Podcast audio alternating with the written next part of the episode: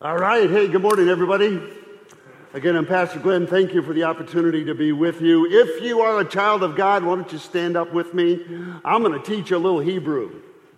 Come on, anybody here know just a little bit? You're going to learn some. Psalm 133 kind of tees up my little homily this morning, and you're going to sing along with me.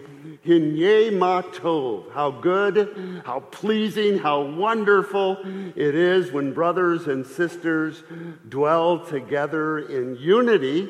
And as a child of God, you and I are peacemakers. Let's sing Hin Yeh Ma Tov. Up for it?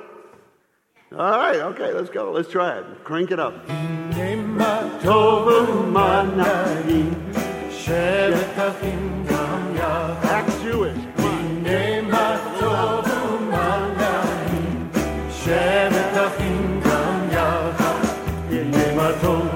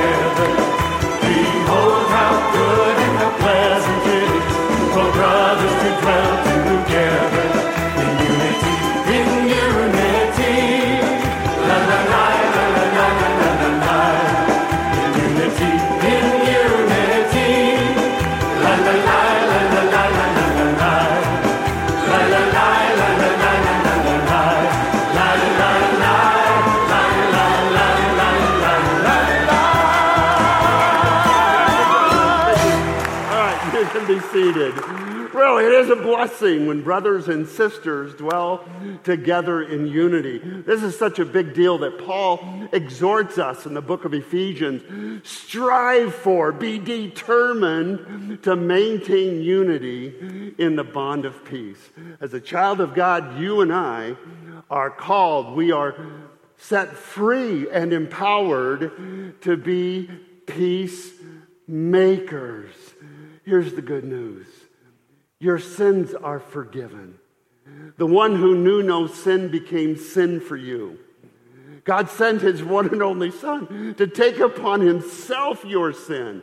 Again, the one who knew no sin became sin for you, that he might give you peace, that is reconciliation with God the Father. And here's good news as well. Now you and I, as children of God, have been commissioned, we've been empowered by the Spirit of God to be peacemakers. Oh, I cannot encourage you all enough to have short accounts in life.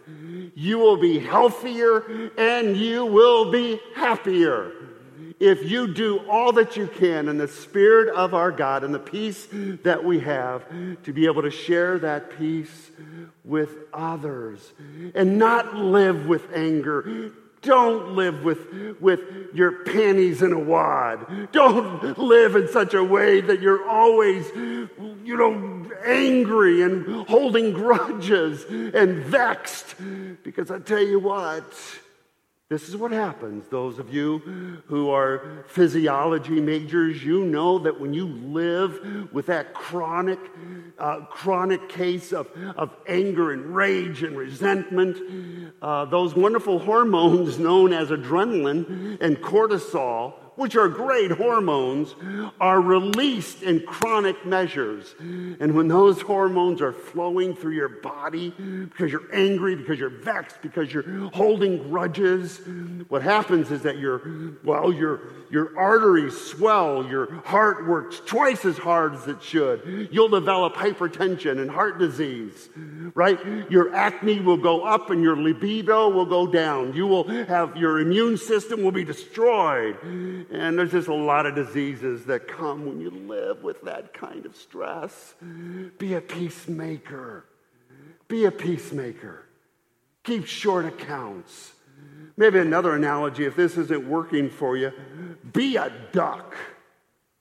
Don't think about it. When those ducks come out of the water, what do? They throw it off that fast, and then they fly on. So if you're carrying anger or bitterness, or if you're holding resentment, shake it off in the power of Christ and move on, and move on. By God's grace, each one of us has been reconciled to God our Father. We have peace vertically with our God through Jesus Christ. And we are privileged to be the ones to bring that peace, to share that peace with others. Here's my final slide. Let's remember, be a peacemaker. And who is a peacemaker? A peacemaker is someone who has experienced peace. That is, this person has peace with the God of peace, through the Prince of Peace, who is indeed our peace. And then you and I are privileged to live at peace with others and share the gospel of peace so that others will also come to have joy and peace in believing. Thank you, Lord God, for this morning and for the wonderful call that you would proclaim us to be your children, that through the sacrifice of your Son and his powerful resurrection, we would have reconciliation with you. May my brothers and sisters here today hear the call of the Spirit of God to be peacemakers. To be peacemakers. We pray this in the name of our risen Savior. And everyone said...